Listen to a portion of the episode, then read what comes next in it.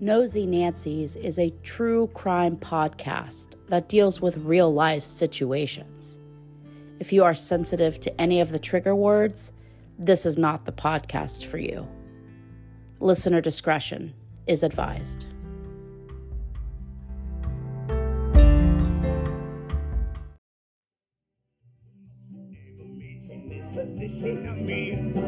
Somewhere between the sand and it ain't again.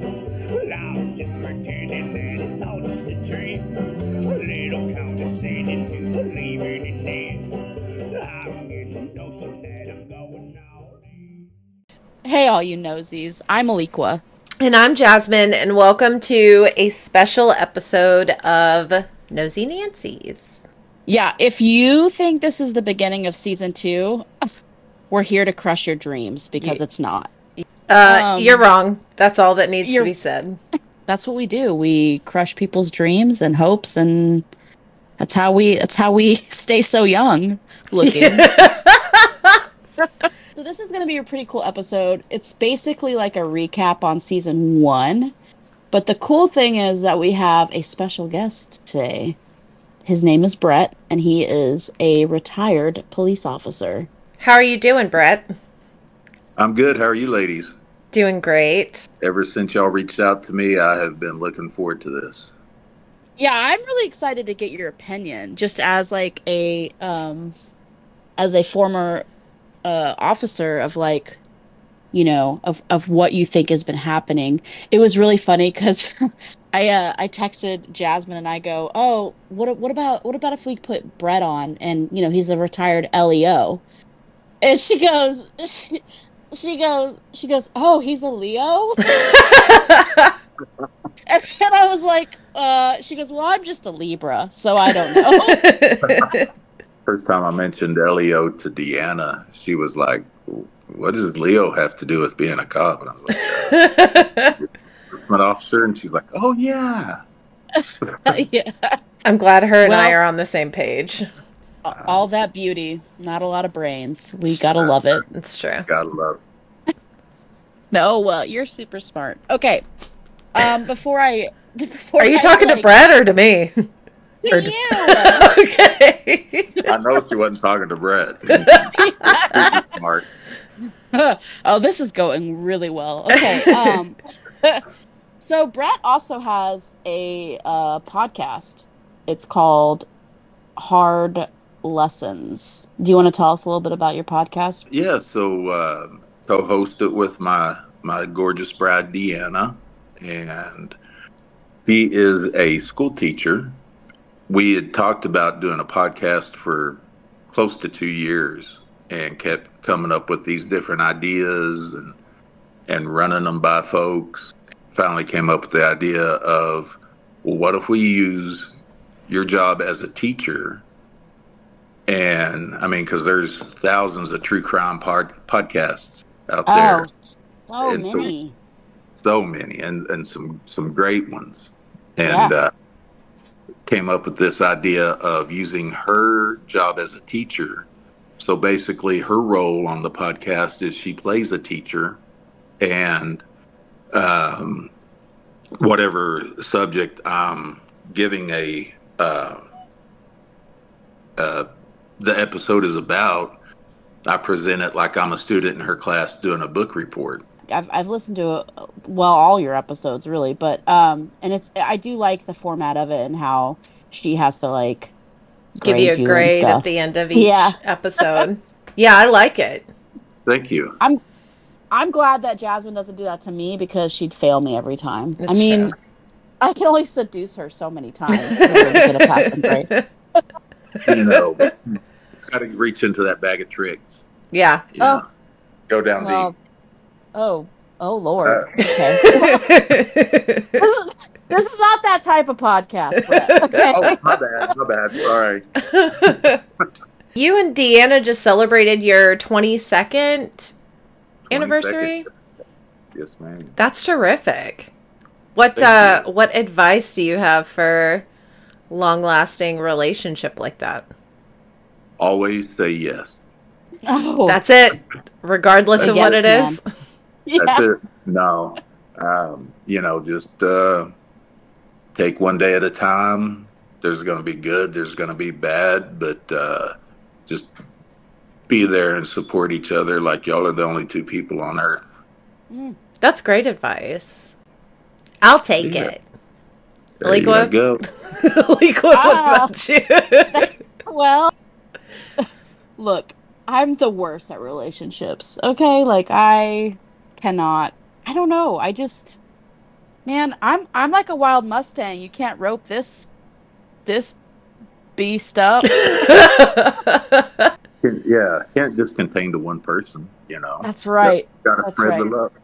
I gotta spread the love. The C D C is calling me. Hold on. I'm just kidding. Um, I love, I love love. I just am not very great at it. I know some. Maybe. Of I know. Look. Right. Anyway, I don't want to talk about. I don't want to bring up past things, past relationships. But um, I was really uh, yeah. It's really, it's really refreshing to like. to see people still be in the same relationship for years, you know? Yeah, I think yeah. a lot of people these days, it's like, I don't know what it is, but it's just hard for two people to make it work like that anymore. So it's always nice to know of a couple who's doing it and doing it together, and that's really sweet. You know, my mom and dad in December will be celebrating their fifty-eighth wedding anniversary. Damn. And I've got an older brother who is on his third marriage, um, and they they so they got married in June, and then we got married in October. So they they celebrated their twenty-second back in June. Wow! And then both Deanna and I, this is the second marriage for the both of us, and so we just celebrated our twenty-second. And then I've got a younger sister who has been divorced for about twenty-five years, and she's had relationships along the way, but she's she's en- she's engaged now to a great guy, and uh, and so um, yeah, we always joke around that mom and dad didn't didn't teach us the the uh, secret to a lasting relationship. It took took us all a couple of marriages to figure it out. So what you're saying is that there's a chance. There's a let's, let's bring it back to me, Brett. You know what I mean? Like, don't give up on love. Back. Don't give up on no. love, Alequah. There's a chance. Can you tell us a little bit about, I mean, not that I don't love love, but I'm I'm over it. So let's let's go uh can you tell us more about like your background in, in law enforcement and how long you were on the force and what what uh where you were, you know, um working as a police officer at? Yeah yeah so um I went to the police academy through Amarillo College, uh Panhandle Regional Law Enforcement Academy. Graduated in December of ninety-six. Oh. And yeah, I'm old. I was, I was like, wow, I was, I was so young then. Um. I was, much, I, was uh, I was like, I was twenty-five when I graduated. Oh. Well, we don't need to talk. We don't need to talk about how that. We don't need to talk about that. I think Back I was like, oh, yeah, I think I was twelve. Um, but hey, uh, are you the only person in your immediate family that was part of law enforcement, or? Is that kind of like a family thing? No, I was, I was, uh, I was the first, uh, well, and only so far, uh, as far as being in the field. Um, my, my older brother, I was talking about a minute ago, he has been with, um, Texas Department of Corrections, the prison system here in Texas, for thirty plus years. Oh, okay. So, he's been in the corrections end of law enforcement. Yeah. So we used to joke around that I'd catch him and, and he'd watch him and all. But uh, but yeah, uh, we're we're the only two.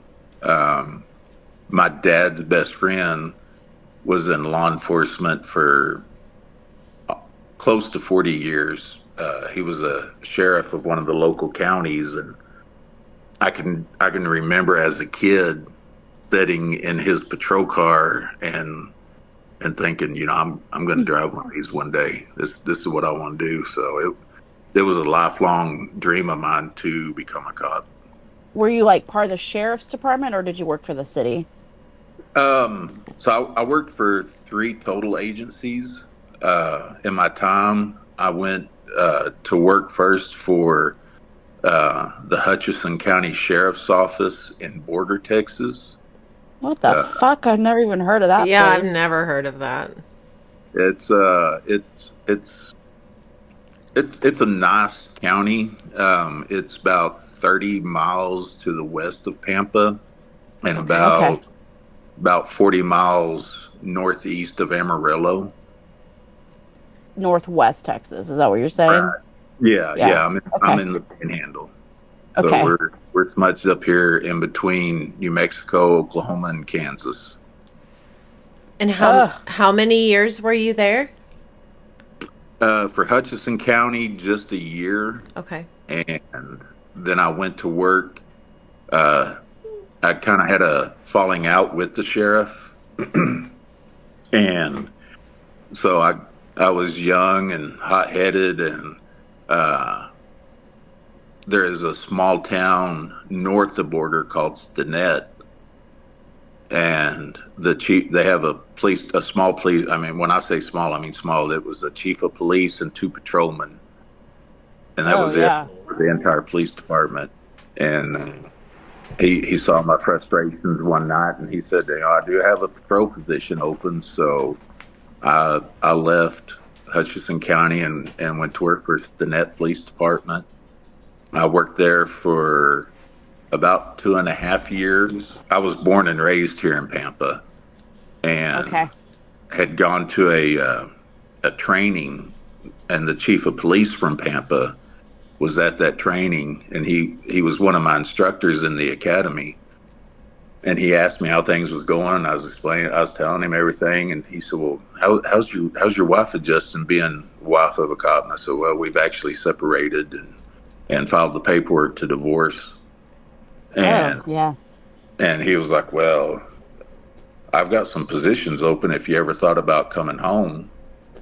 And so I thought, you know, that sounds pretty good. So I moved back to Pampa in two thousand, late two thousand, early two thousand one, and went to work for Pampa P D in, in February two thousand one, and stayed here till two thousand eight, and that's when I stepped out of law enforcement. When you're you are training to be a police officer, train you to deal with, you know, me bodies, right? I mean, they. They kind of have to tell you like what to do, right? I mean, there's yeah. some kind of what what what's what's the training like for that? Well, and I'm sure with technology, it's gotten better now. Um, mm-hmm. But when I was going through the academy, they they basically just kind of gave you the basics of what you need to know as far as as bodies. Uh, we didn't see any. While I was in the academy, we did see like autopsy photos, and and the instructors told us, you know, this, there's nothing pretty about these. Can't force you to look at them. There's going to come a time where you're going to see this, yeah.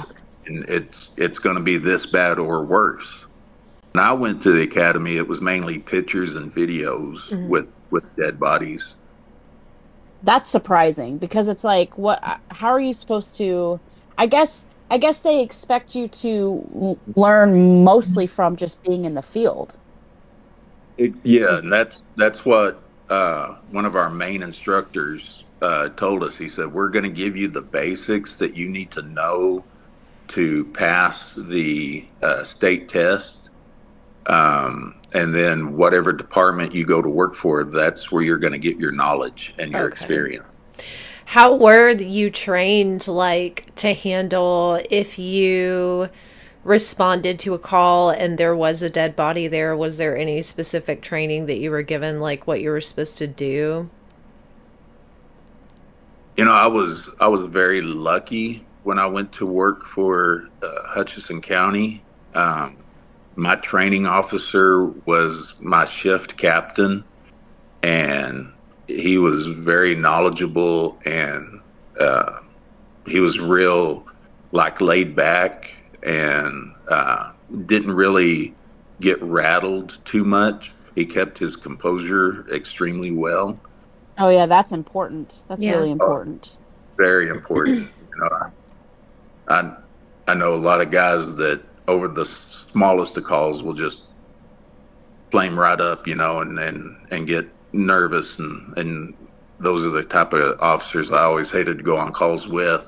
But uh, well, that's that seems like that would lead to, like, more of a chance of, of a, a police officer being, you know, brutal with police officer yeah. brutality, like exactly. just kind of flying.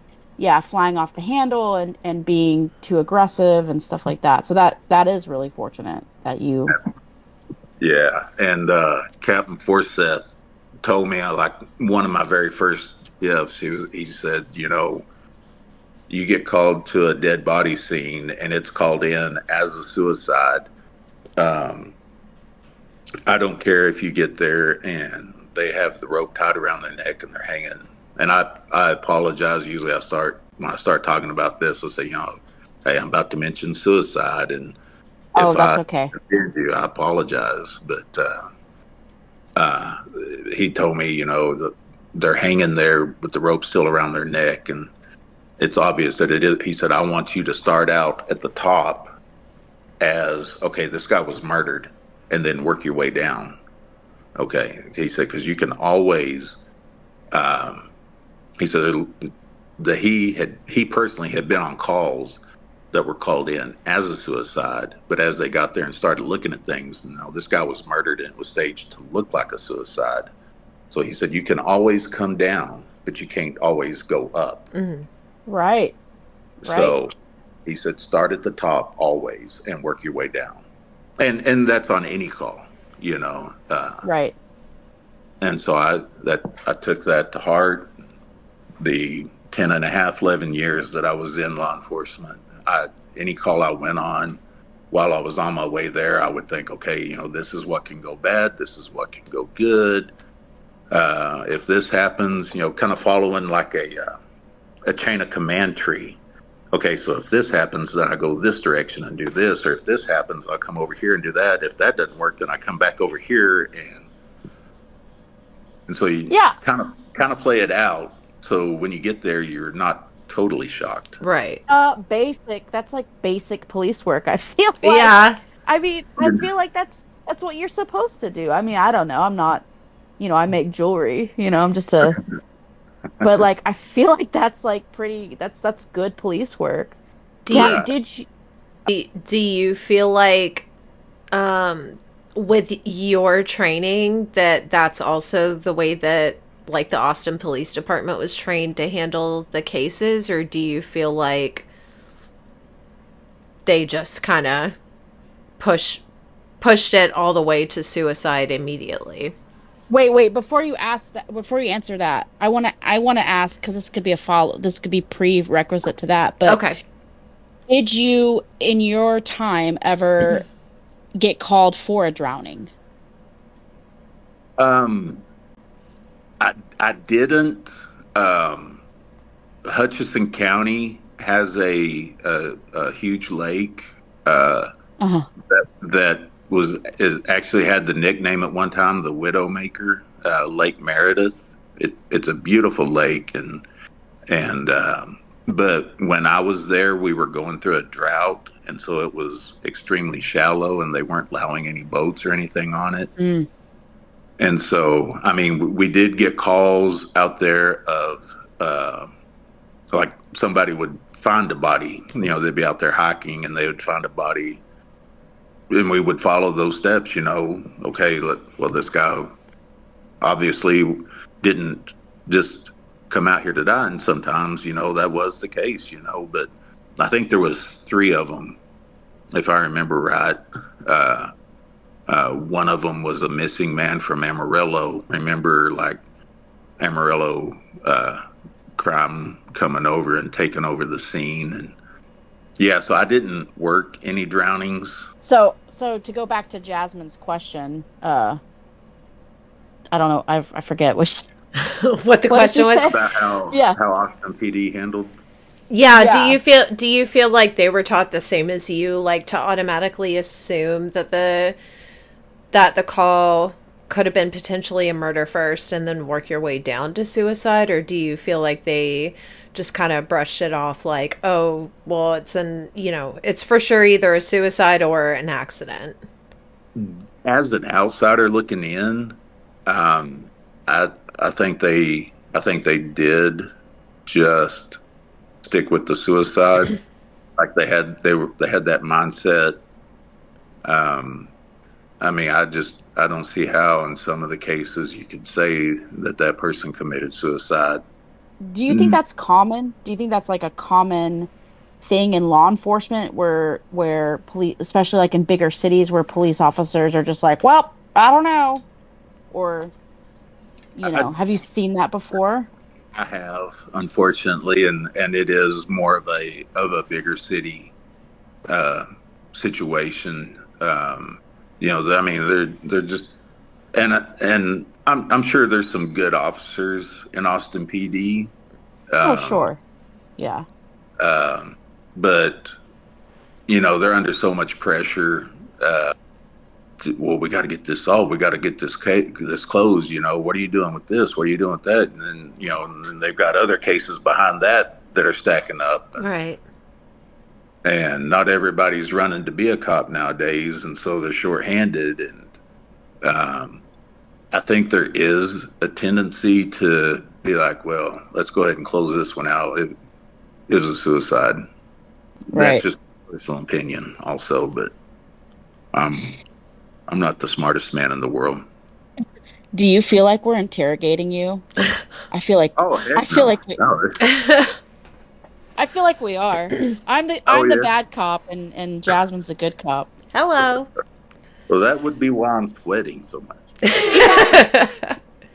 Yeah, that's hey, that's us. We are intimidating. Okay. Yes. Very much so, but not detrimental. So I no. feel like only to ourselves. I feel like a lot of the cases that we covered last season too, like it, a lot of the family members, it seemed like weren't informed like for days or even weeks, like even when a body had been identified. And also it seemed like the family members were doing a lot of legwork, like as far as the investigation portion, like gathering security right. evidence and everything. Is that something that typically, as far as you know, is that typically how they're handled, cases like that? No. Um, as a matter of fact, I had a chief of police one time, and um, we had had a um, a murder, and um, the family was like, hey, you know, we found this out and we found that out and blah, blah, blah. And the chief went to the detectives and said, well, maybe I should just uh, give them a badge in your job. You know, oh. why are that family doing your job for you? Why are they? You know, like, why are they? Yeah. Yeah. How, how do I, how do, how do you answer that? Um, do you think that they're, um, as, as a former police officer, do you, do you think that there is a problem with b- police brutality? Do you, I mean, do you think that there needs to be like a police reform and, and how we like, uh, train our officers? Absolutely. Um, One of the things that stuck out most to me when I was going through the academy, my dad's friend that was a sheriff, he was also one of the instructors, and he said something that stuck with me, that uh, you live in a glass house being in law enforcement. Everybody knows that you're a cop in your community. Everybody's watching you. Yeah. Uh, And so, you know, you have to you have to hold yourself to that higher standard. And like, I never worked for a big city like Austin or Minneapolis, or in my time as a cop, I pulled my gun on people. I never had to shoot anybody. Uh, maybe I can count on one hand the number of fights that I was in in my career. You know, and it's just all in how you you handle people or how you deal with them verbally. You don't show up like you're bigger than them, better than them. Um, never show up alone because, you know, as as an old saying in law enforcement goes, John Wayne is dead, and uh, everybody needs backup now. Yeah, uh, yeah. And so, you know, you have that accountability. Um, And not to get off on all that, but like that, the situation in Minneapolis, how those other officers could just stand by while he choked him out. Are you talking about uh, uh, George Floyd? Floyd? Yeah, yes, George. Ma'am. Yeah. Yeah, that was, um, I think that was really like the straw that kind of broke everybody's back. You know what I mean? I mean, you saw it in, with Rodney King in nineteen ninety-four. Was it ninety-four, ninety-two in California? Yeah. Mm-hmm.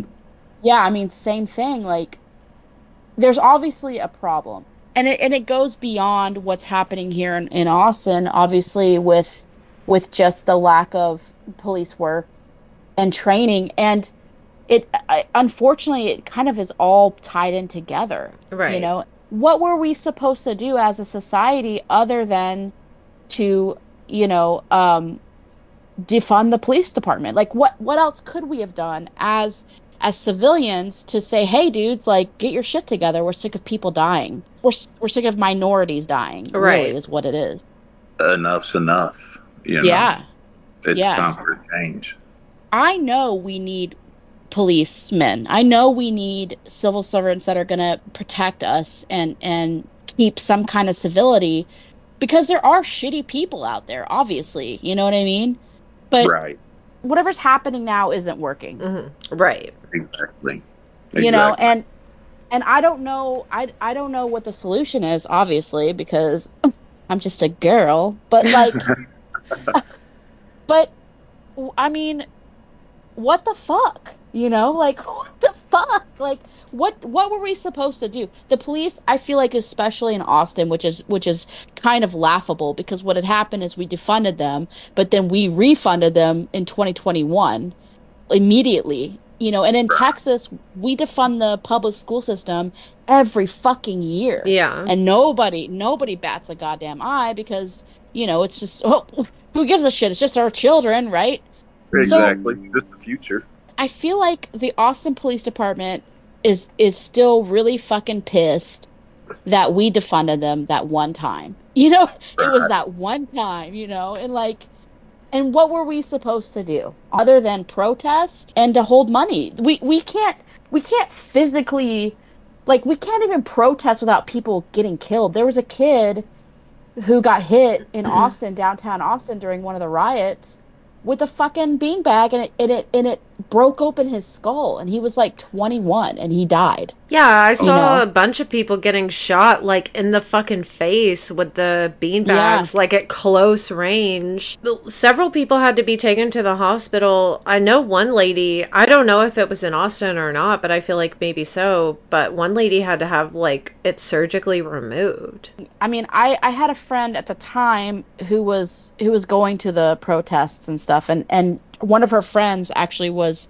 I forget her name, but she was hit by a rubber bullet um, pretty hard.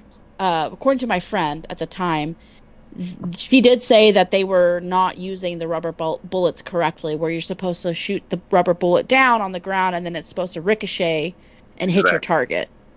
And from her eyewitness accounts, and what I've heard online, of course, I mean, you can't always go by, by that, but I mean... hello, I can't, I, I kind of trust that over what the police are saying. Right. Um, they weren't, they weren't shooting them correctly or, or utilizing those rubber bullets correctly. And that's, that's a fucking issue. That's a really big issue. Sad to hear, um, as a former cop, and I, I, I, Deanna and I was talking about this this week sometime, I'm not sure when, but, um, it's still one of my biggest regrets is walking away from law enforcement when I did.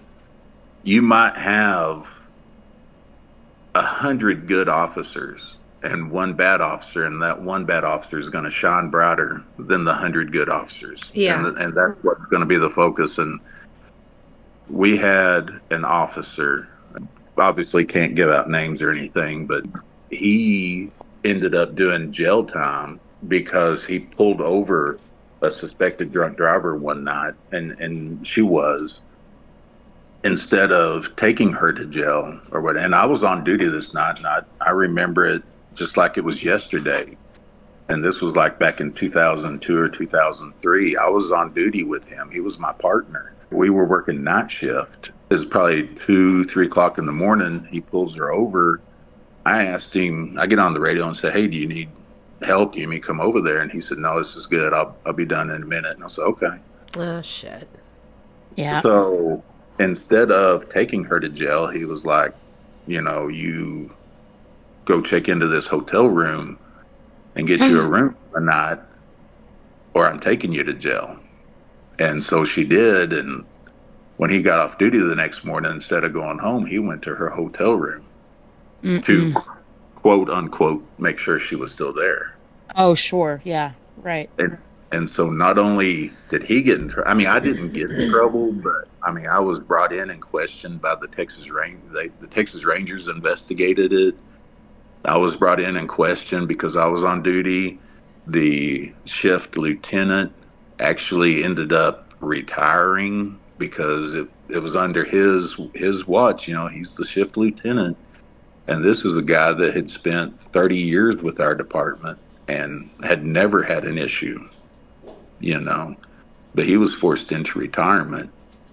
And because the, the actions of the other guy? Yeah, because the actions of somebody that was under his watch um, was uh, was unlawful, and he was supposed to be keeping an eye on them, and uh, you know, so it affects everybody. What do you think is the difference between someone like you, Brett, and someone who's going to use their position of authority to just be okay.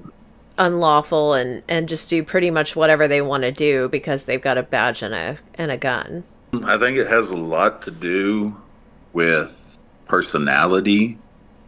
I'm fifty-two years old, and I still have my parents around, and I still ask them questions even today, like, hey, you know, what what do you think about this? What do you think about that? And and so I've always had a, a great relationship with my parents, and and there's people that didn't have parents that are, are great people also, but but like I just always lean back towards my my, my upbringing, to mm-hmm. use some old person term. I was raised that I am better than nobody else. Um, we're all equal, no matter what. We're all the same people, mm-hmm. you know, and that, and that's how, and that's how I always, when I was in law enforcement, that's how I always tried to treat folks. And, um, you know, there's people that, whether they're cops or not, are always into having the power. And so then you give them a badge and a gun and a car that goes really fast. And then that that mindset goes like it's on steroids. Yeah. This may be a long answer to an easy question, but, you know, it's just um, the power trip. Uh, some people can handle it. Some people can't.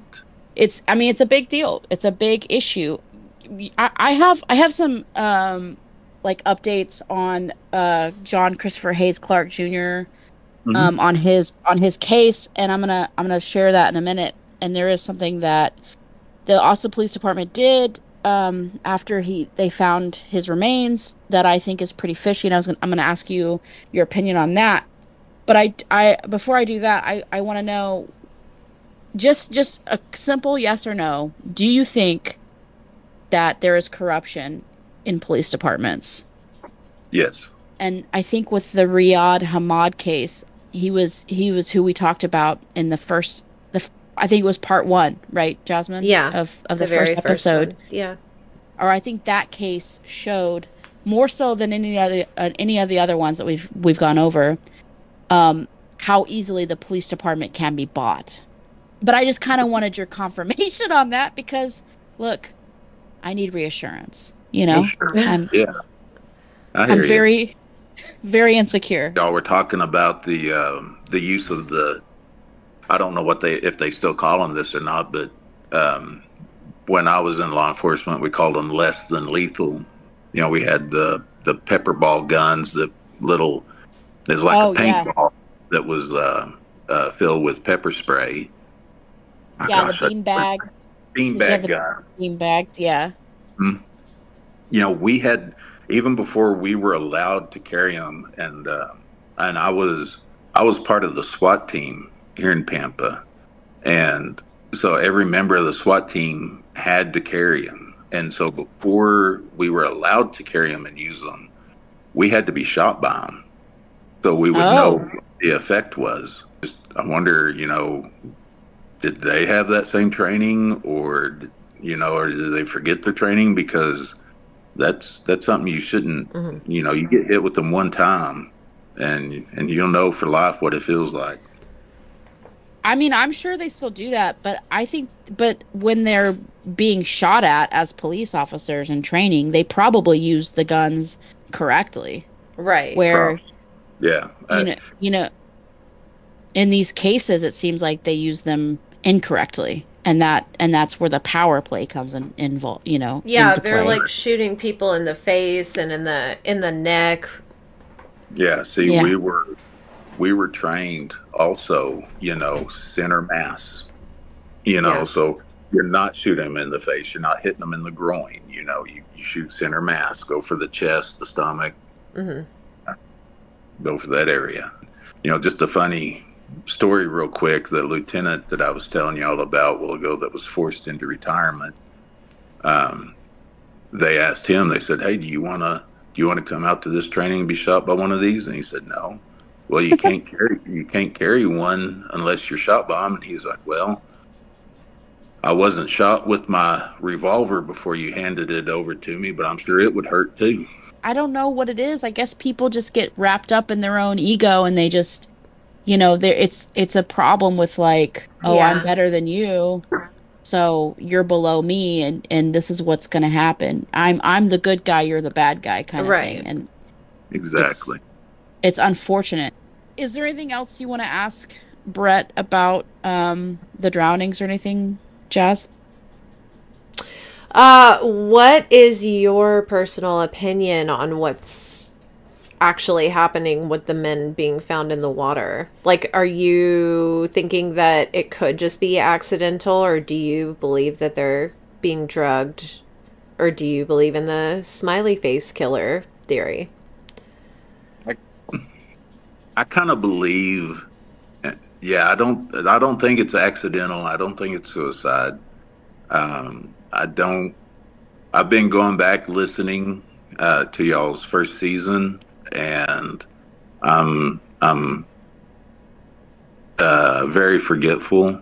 I almost forgot what I was going to say just then. That's how forgetful I am. But, but um, I don't remember the man's name, but I believe he was one of the first victims found, where he was duct taped at his ankles and hands and That's, around his mouth. That was right, Riyadh Hamad. Yeah. He, okay. That's, yeah. He was um he was a Muslim American, and his he had a he was being investigated by the F B I. Yeah, for the embezzlement, right? Yeah, right. Uh, possibly supposed. Supposed. Yeah, yeah. Um, alleged. I've just gone over in my head, and and they they said his was suicide, right? Correct. Yes. Yeah. I've been going over in my head trying to think how you duct tape yourself at the ankles, hands, the mouth. You know, it's pretty, you do it first, so it's pretty self-explanatory, but mm-hmm. right. like, even your hands, you duct tape your hands together. Okay, how are you going to tear the duct tape off? Right. Right. Uh, if your mouth is already duct taped. Exactly. Yeah. And so I, I just, I don't see how they came to that conclusion, um, that it was a suicide. And, but I, again, I'm an outsider looking in. Um, but I kind of, I, you know, I, I lean towards the smiley face killer theory. it's kind of plain as day. I mean, yeah. it there's I mean, it, yeah, how can you have so many sim- similarities and, and how can people just I mean, obviously I think look, you if you want to get if you want to get away with murder, you throw somebody in the water. Okay, fine. But the thing the strange thing about all the all those cases was that they were downtown and they wandered off. And right. that to me is so fucking nuts, and they're all men, which is mm-hmm. which is crazy.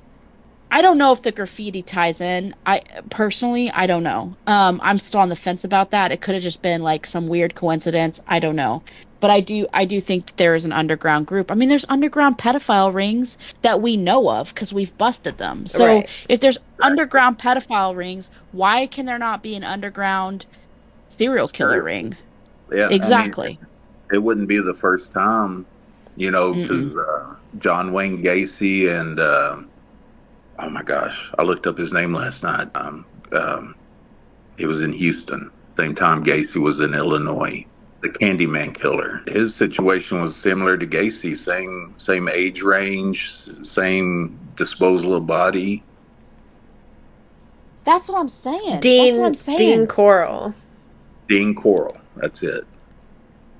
That's what I'm saying is like I think that these these this underground group has had to have been coached. After after hearing what you went through as far as training, mm-hmm. I, I'm kind of like I'm kind mm-hmm. of Xing out an ex cop because it seems like they don't really go through the training as far as forensically. Right. right. Or like the, the knowledge that you would have to have. But So I'm thinking, I'm thinking that it probably started with somebody who was either a medical examiner or somebody who was going to school for forensics. And and if we think that the first two victims of the Smiley Face Killers were in New York City, N Y U, New York University, has an extensive forensic program. They have all of them, all the forensics. All every every type, every every category is at N Y U. And if they were a student in N Y U, it makes sense that they would go for college-aged guys because that's their peers. I understand why the F B I is not getting involved because there's just not enough evidence. But I think there would be enough evidence if the fucking police department would do their job. Right. You know what I mean? Like, oh, yeah. that's... Yeah, that's why this is so important, is because it's going to keep happening. Um, in Chicago right now, since we ended the ep- since we ended the season, there have been two other bodies pulled from the Chicago river. Um, really? Yeah, yeah. Noah Enos was the last one that we had covered, and, and that happened right before Moga Degali, I believe. Yeah. Yeah, Moga Degali was found in June, late June, and Noah Enos was found, like, early June. Um, so there is a pattern, but I, I, we, uh, I'm busy, you know? I'm busy. I can't, I don't have a whiteboard. Um, but, but circling back to that, I do want to give our listeners a little um, update on uh, John, on John Christopher Hays Clark, who, mm-hmm. who... is known by his loved ones as, as just Chris, Chris Clark. And mm-hmm. um, so if you remember the episode that Jasmine talked about, um, Chris Clark, he he had a um, an ex-wife who lived who still lives in Austin. And um, her name is Regan. And before we did this special episode, I reached out to her last week and I said, hey, we're going to be doing like a little episode that kind of gives an update. If you have any updates on uh, Chris, I would love to like help you on that. Um, and she said, sure. So this is what she sent me. I just would like to say that even though Chris' death is ruled undetermined, I am still working on trying to get justice for him. Austin Police Department did not do a thorough investigation due to them being understaffed. They did not question anyone around the lake and claim they will never know how he died. If anyone has any information, it is gladly appreciated. Um, she then went on to tell me that she is working with Nel- Nelson Linder, the leader of the N double A C P, which is pretty, pretty I, good. Yeah, I, did, I, I saw something about that. That's that's awesome. Yeah, um, Nelson Linder did also um, make a statement on Facebook in reference to Regan and her um, attempts to find justice, which is this. The Austin N double A C P spends at least fifty percent of its time assisting families who need support in areas that are unrelated to civil rights. Many of our requests for help are from people who need directions and information. Regan visited our office this morning to discuss a tragic loss of life on April fifteenth, twenty twenty-three. Christopher Hays Clark's body was found in Ladybird Lake on that date. Regan is seeking assistance and searching for answers surrounding his death. At this point, there are no leads and too many unresolved questions. Christopher's body was found in the lake near Canterbury and Pleasant Valley.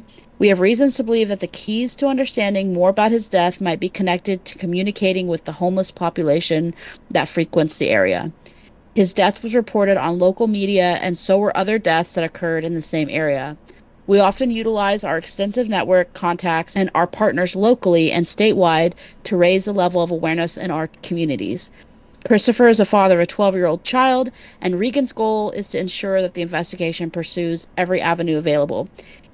Um, now, when I was talking to Regan um, about about Chris's death, she did mention to me that um, the police department, because they were divorced, the police department had his body cremated without her um, consent. Consent, yeah.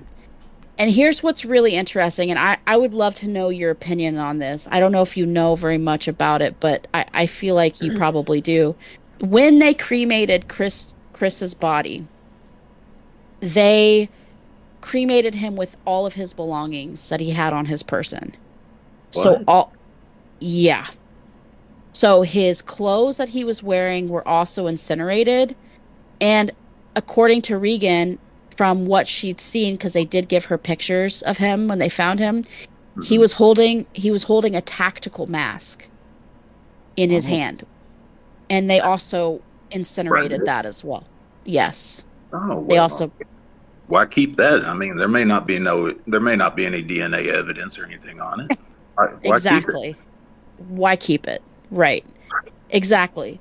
So to me, that's pretty fucking fishy. That is very fishy. I I mean, we did not have a body um, cremated without family consent. Okay.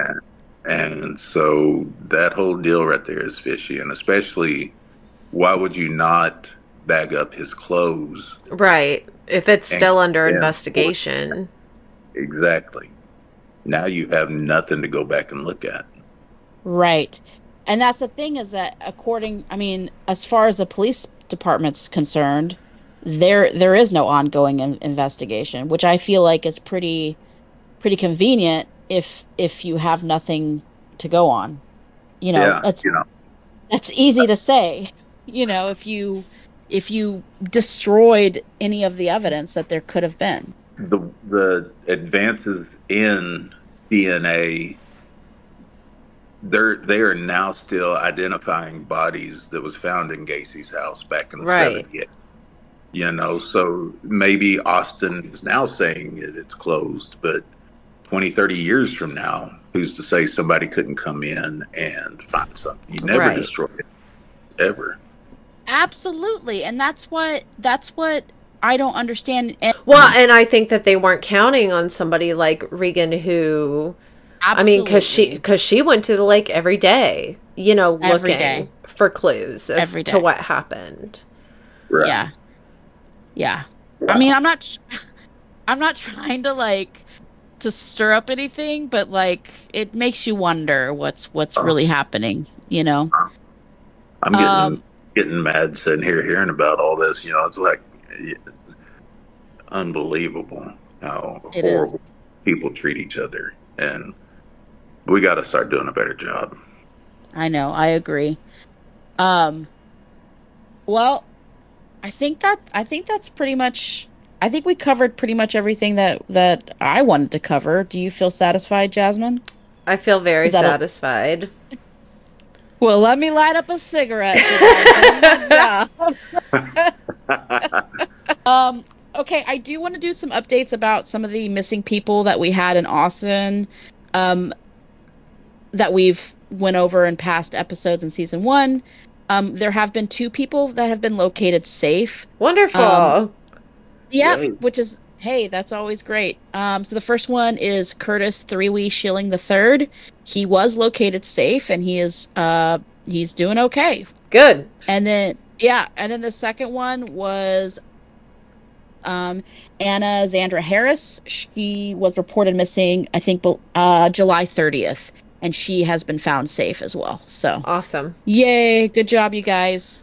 Um, as far as season two for Nosey Nancies, look, we're trying our darndest to get it going. We've got several ho- things in the works. We're just duking it out over how to do it because it's we. I I think our format with season one worked so well. We want to keep that f- format going. You know what I mean? Um, but it's hard. if it's not the same. If it's not the same subject. So. We're doing a different subject. We're just discussing it. We got a few things that we're kind of kicking around. Yeah. We're just trying to figure out how best to do it. So we are hoping, we're crossing our titties, that we're going to be We're going to be releasing season season two, first episode, around October twenty-seventh. But we're realistic, so it probably will be more towards November third, right? Is that what we, is that what Most we likely. Said? Most likely. But we'll see. Yeah. Maybe we can yeah. maybe we can come up with a with a something. Hey, Brett, thanks thanks so much for uh, for coming on and, and talking to us about all this crazy stuff. Yeah, we really oh. appreciate it. It, it was an honor. I uh, I love y'all's podcasts. I love the awareness y'all are bringing to this uh, situation. Y'all keep it up. Y'all are doing amazing. Thank, Thank you. you. Thank you that. so much. And go check out Brett's podcast, Hard Lessons, True Crime, and Paranormal Podcast. It's on Spotify, right? Yes, ma'am. Uh, Spotify, iHeart, um, Google Podcast, and, and Amazon. All right, so yeah, no excuses. Go check it out. It's everywhere. Go check it out. And y'all y'all drop an episode every week, right? Yes, ma'am. Yeah, every Sunday. All right. Well, hey, I'm I gotta go. I gotta I got some some people to, to do and some places to see. Well, we're fucking busy too, so yeah, I'm gonna take a nap. Hey. So next season is dropping whenever we said, so stay tuned. Ciao.